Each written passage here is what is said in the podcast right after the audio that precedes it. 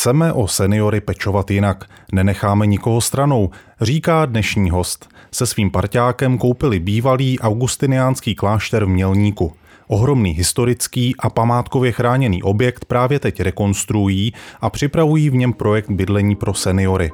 Lukáš Drásta, jeden ze dvou spolumajitelů kláštera, ze kterého vznikne moderní domov pro seniory, je dnešním hostem podcastu Senior Life. Od mikrofonu vás zdraví Jiří Bulan.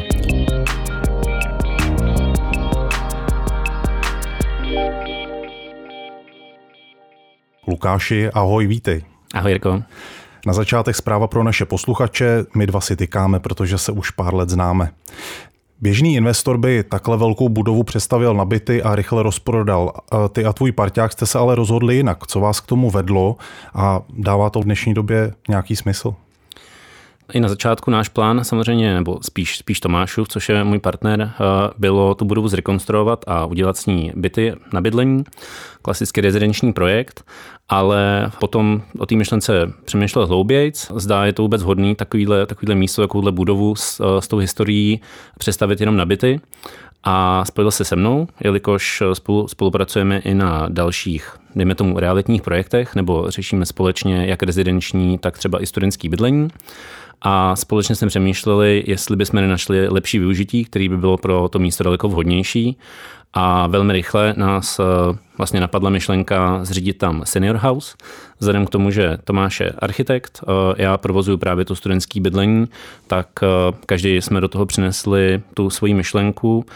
Zhodnotili jsme, jestli by jsme byli schopni něco takového připravit, jestli by to dávalo smysl, jak ekonomický, tak i stavebně technický, a došli jsme k tomu, že jo, a začali jsme na tom pracovat. A že to byl zrovna ten klášter, nebylo by lepší stavět třeba někde na zelené louce? Tak asi by to bylo určitě snadnější. Samozřejmě vždycky každá rekonstrukce a speciálně kulturní památka je daleko složitější. Je tam víc zásahu autorit, především Národního památkového ústavu. Ale když se podíváte na domovy, které v Česku jsou, které se staví, ty, co jsou nově vystavěný, tak jsou vlastně z paneláky, je to betonový monolit. Ta budova stojí někde uprostřed města, nemá žádnou zahradu, žádný výhled, většinou je kolem silnice. Každá ta bytová jednotka nebo pokoj v té budově má stejnou velikost, stejný tvar. Nevím, myslím, že budova původního kláštera, kde žádná zeď není úplně rovná, je tam různý výhled, zrovna ten náš objekt má nějakých 12 000 metrů pozemku. To znamená, jsou tam velké zahrady, je kolem i dost zeleně, i když jsme relativně v centru města Mělníka. Je tam určitě jiná jako atmosféra. Myslím si, že to místo je daleko příjemnější. A právě si zmínil tu spolupráci s památkáři, protože ten klášter je zřejmě historická budova, ze kterého je století. Já myslím, že to je nějakých 13. století. Nicméně už i teď během stavebních prací se tam našly nějaké starší základy budov a podobně. Nicméně o tom nás bude informovat archeologický ústav, až zpracují celou tu studii, co našli během kopání a tak. Ta lokalita je celkově stará určitě jako 1000 let. Byli tam vlastně Pšovani, což byl ten tým. Kmen. Ano, byl to kmen Pšovanů. Já jsem si samozřejmě dělal lehkou přípravu na ten dnešní rozhovor. Ten klášter stojí na soutoku říčky Pšovky a řeky Labe. Hnedka vedle je kostel, který je vlastně napojený na ten náš klášter, a dřív ty budovy byla vlastně jako jeden objekt. Kostel patří církvi a nemá s naším objektem nic společného. Všechny vchody a společní místnosti jsou rozdělený. Nicméně celý vlastně to okolí je archeologické naleziště jako s velkou historickou hodnotou. Nesmí se tam běžně stavět žádná nová budova a podobně, ale dá se ten objekt zrekonstruovat. Já bych řekl, že více detailů o té samotné budově a o architektonickém významu jejím, to si ještě povíme v dalším díle s tvým parťákem Tomášem Ekšlágrem. Teď tady bych posluchačům připomněl, že hostem našeho Senior Life podcastu je Lukáš Drásta, budoucí ředitel budoucího domova pro seniory v Mělníku, který se právě teď rekonstruuje. Ten váš klášter je nedaleko centra města. Jak chcete město zapojit do vašeho projektu? My samozřejmě bychom byli rádi, kdybychom se dostali do krajské sítě poskytovatelů, což hodně záleží na městě. Nicméně v Mělníku už takový domov je a ta krajská síť nemá neomezenou kapacitu, tudíž to je asi na delší čas. V každém případě my máme s městem dohodnutou spolupráci na vlastně obnově toho prostředí, vzhledem k tomu, že ta městská část Pšovka je takový trochu zapomenutý místo a i okolí toho kláštera, kde se posledních 20 let nic neděje, je spustlý, tak město vítá tu naši aktivitu a chce se k tomu připojit a vlastně opravit to okolí, jak před tím klášterem, tak případně nějakou cyklostezkou kolem té říčky Pšovky a celkově vrátit tomu místu nějakou důstojnost. No a chápu to správně, že teda v Mělníku už jeden domov důchodců je. Nezdá se vám, že ta kapacita dostačuje a že není nutné stavět další? Tak v Mělníku je celkem těch domů víc. Je tam ještě další soukromé zařízení, nicméně to je relativně obsazený a nemá nějak zvlášť volnou kapacitu. A z celkého pohledu těch zařízení není dost. Jako demografická křivka to jasně ukazuje, populace stárne a v příštích 15 letech ten nárůst je rapidní. To znamená, i kdyby se každý rok otevřelo 10 podobných zařízení, tak stejně nebudou tou kapacitou stačit, aby vlastně uspokojili tu poptávku. A stát tu svoji roli v té sociální službě neúplně zvládá. To znamená, je tam potřeba i ty soukromí investory a ty soukromí provozovatele, aby vlastně ta péče byla aspoň nějakým způsobem dostačující. A já bych se vrátil tedy zpátky k tomu propojení města. Já jsem to nemyslel jenom propojení na úrovni radnice nebo místní samosprávy, ale jak chcete třeba zapojit občany města do činnosti vašeho domova, jestli je to vůbec možné, nebo... Každý ten domov, nebo to zařízení pro důchodce, a nejenom pro důchodce, ale jakýkoliv sociální zařízení by mělo co nejvíc čerpat z toho místa, kde se nachází a využívat to své okolí a hlavně ten lidský potenciál. Mělník je relativně velké město, je tam spoustu základních škol, mateřských škol, kroužků, lidušek a sportovních klubů a podobně. Zrovna to naše místo nabízí tělocvičnu, kterou bychom rádi využili a nabídli těm vlastně místním školám, aby ji mohli využívat. Chceme k nám samozřejmě přitáhnout děti, jak ze školek, tak ze kroužků, aby mohli s těma seniorama spolupracovat třeba na nějakých hudebních vystoupeních, setkávání, dejme tomu keramických dílen a podobně, což není jako úplně převratná myšlenka. Většina domovů to právě takhle dělá a je zjištěný, že vlastně potkávání těch generací, vysloveně těch malých dětí a seniorů je prospěšný pro obě dvě ty skupiny. Jednak někteří seniori třeba vůbec vnoučata nemají nebo nemají vůbec vlastně styk s rodinou a naopak některé děti zase nemají ty prarodiče. Takže tady to funguje i dobrý to, že se ty generace vlastně spolu potkají. Každý si z toho odnese nějaký zážitek, ty seniori samozřejmě větší, protože v tom zařízení sice se mají určitě dobře, ale každý zpestření v jejich vlastně každodenním programu je pro ně dobrý. To jsou všechno ušlechtilé cíle, ale budou náročné na personál a na řízení toho projektu. Jaká bude kapacita toho domu, kolik budete potřebovat personálu, zvládnete to vůbec? Tak já pevně věřím, že to zvládneme. Dali jsme si s Tomášem čas na to, aby jsme se na to důkladně připravili, spočítali to, jestli to vůbec může fungovat, jestli se to dá personálně obsadit. Samozřejmě v ruku v ruce s tím jsme zjišťovali i tu poptávku, která jsme zjistili, že opravdu je. Ten náš objekt by se dal rozdělit do několika etap. Je tam hlavní budova, kde ta rekonstrukce probíhá teď. V této budově bude cca 100 lůžek. Ono se to pořád ještě během té výstavy malinko mění, protože občas narazíme na něco, co jsme třeba nečekali. Právě například malby v ambitový chodbě a různé překážky, které nám znemožnily třeba některé pokoje vystavět. Překážky památkářské, myslíš? Neřekl bych úplně překážky. Ten projekt jako takový je takhle schválený, ale řekli jsme si, že když už něco objevíme, tak bychom radši to ukázali. Ukázali tu budovu po té historické stránce a prezentovali ji na úkor počtu lůžek. Pořád to vychází, to znamená, že můžeme tady ty ústupky z naší strany udělat a naopak v té budově ukázat něco hodně zajímavého. Tak, ta budova... Ta hlavní má kapacitu nějakých 100 lůžek, jak jsem říkal. Potom další budova je pivovar. To je původní budova na tom pozemku, kterou budeme rekonstruovat v druhé etapě. Tam by mělo vzniknout chráněné bydlení pro seniory. Je to nějakých 20 bytových jednotek pro ty seniory, kteří vlastně fungují samostatně. Můžou kdykoliv tu budovu opustit a akorát využívají vlastně zázemí té hlavní budovy. To znamená, můžou chodit na jídlo, můžou mít rehabilitace a mají v bytě nouzový tlačítko, kde se můžou přivolat pomoc.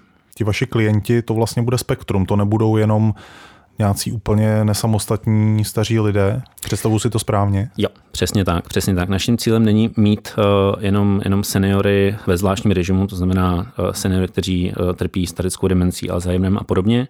Chceme mít kombinaci i těch funkčnějších seniorů a v rámci toho chráněného bydlení i seniory soběstační. Oni většinou se takhle stěhují v párech, kdy jeden z toho manželského páru je třeba na tom zdravotně hůř a společně právě využívají chráněného bydlení, aby měli zajištěný dostatek soukromí pro svůj běžný život, ale zároveň měli ten backup toho zázemí, toho domova seniorů. Už u vás chce někdo bydlet? Ozval se někdo? Tak my jsme zatím ještě s marketingem ani s prezentací veřejně nějak nezačali, nicméně máme spuštěné webové stránky a už přicházejí první poptávky. Vesměs to jsou moc hezký příběhy zatím důchodkyň žen, které zjišťují, kdy otevřeme, co připravujeme, jaký budeme mít program a už teď se zajímají o to, jak by u nás mohli bydlet, případně kolik je to bude stát, co pro to budou muset udělat a podobně. Takže zatím ta reakce je dobrá. Našim posluchačům připomínám, že hostem dnešního Senior Life podcastu je Lukáš Drásta, spolumajitel Augustiniánského kláštera v Mělníku, ve kterém vyroste domov seniorů. Lukáši, jak složité pro seniory bude finančně tu situaci zvládnout, respektive co to pro ně znamená přestěhovat se do domova seniorů z té finanční stránky? Naše zařízení bude soukromé, to znamená, že není v krajské síti poskytovatelů, tudíž dotaci na platbu nedostáváme od úřadu práce, ale musí si vlastně zajistit ten senior klient sám. To znamená, že musí zaplatit celou částku za to ubytování? Nebo... Ne, je to složitější. Každý senior může zaplatit až 85% výše svého důchodu. Potom, pokud ten senior pobírá příspěvek na péči, tak ten náleží vlastně taky tomu provozovateli nebo ubytovateli, nebo tomu, kdo tu službu poskytuje. A rozdíl té částky oproti ceně za tu službu musí senior doplatit. A samozřejmě ta dnešní doba je složitá. S koronavirovou nákazou ty návštěvy v domovech seniorů budou ještě nějakou dobu určitě omezené. Jak plánujete vyřešit třeba internet pro seniory nebo počítače? To znamená, jak je zapojíte do té nové digitální doby? My už jsme předtím se nad tady tou otázkou hodně zamýšleli. Jednak internet, komunikace a všechny nové technologie. Korona nás vlastně trochu předběhla a posunula i ty naše konkurenční senior housey s tím, že museli se všichni na to zaměřit a vymyslet náhradní způsob. My samozřejmě počítáme jednak s tím, že celá budova bude pokrytá vysokorychlostní Wi-Fi, tak jak to znáte z kancelářských budov a podobně.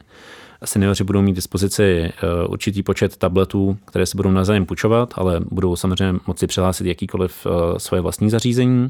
Počítáme jakoby s videorumem, to znamená místnost, kde ten senior bude mít soukromí a bude moct udělat videohovor, s kým bude potřebovat.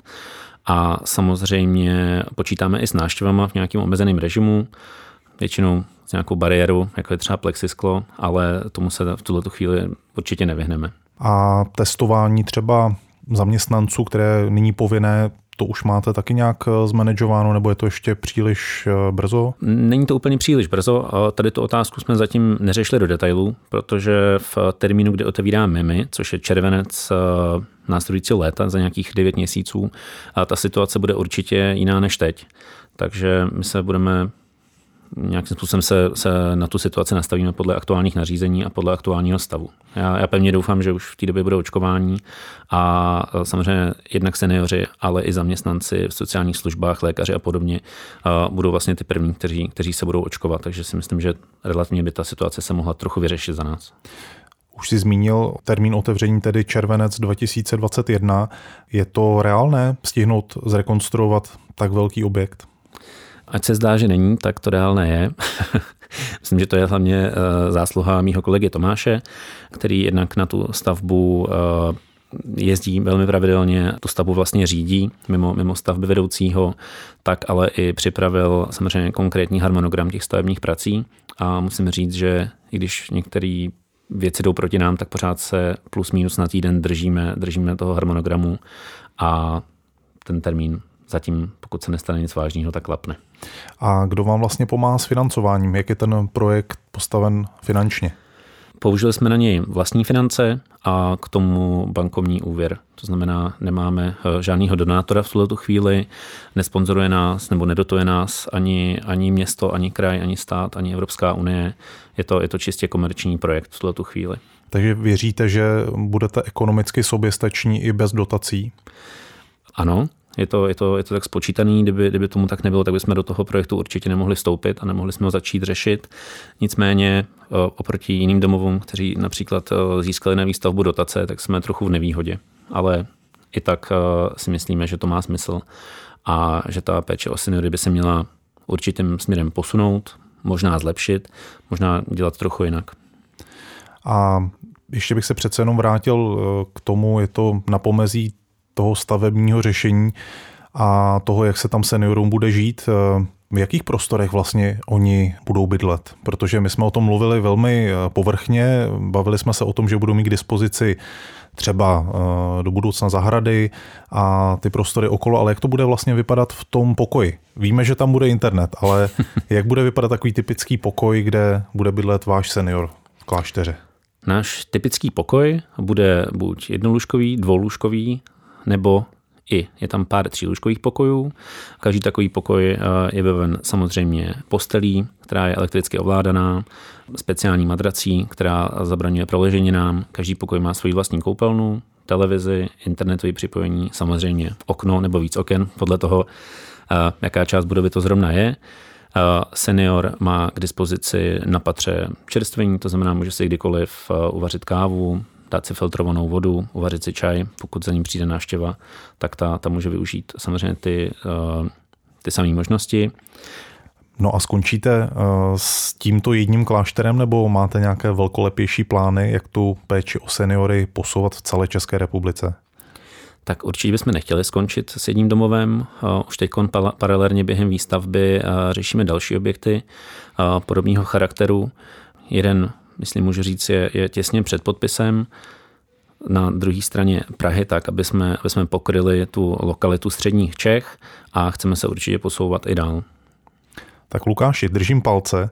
To byl první Senior Life podcast s naším hostem Lukášem Drástou, spolumajitelem Augustiniánského kláštera v Mělníku, který bude měnit tu péči o seniory v České republice. Děkuju moc. Díky moc, ahoj. A od mikrofonu se loučí Jiří Bulan.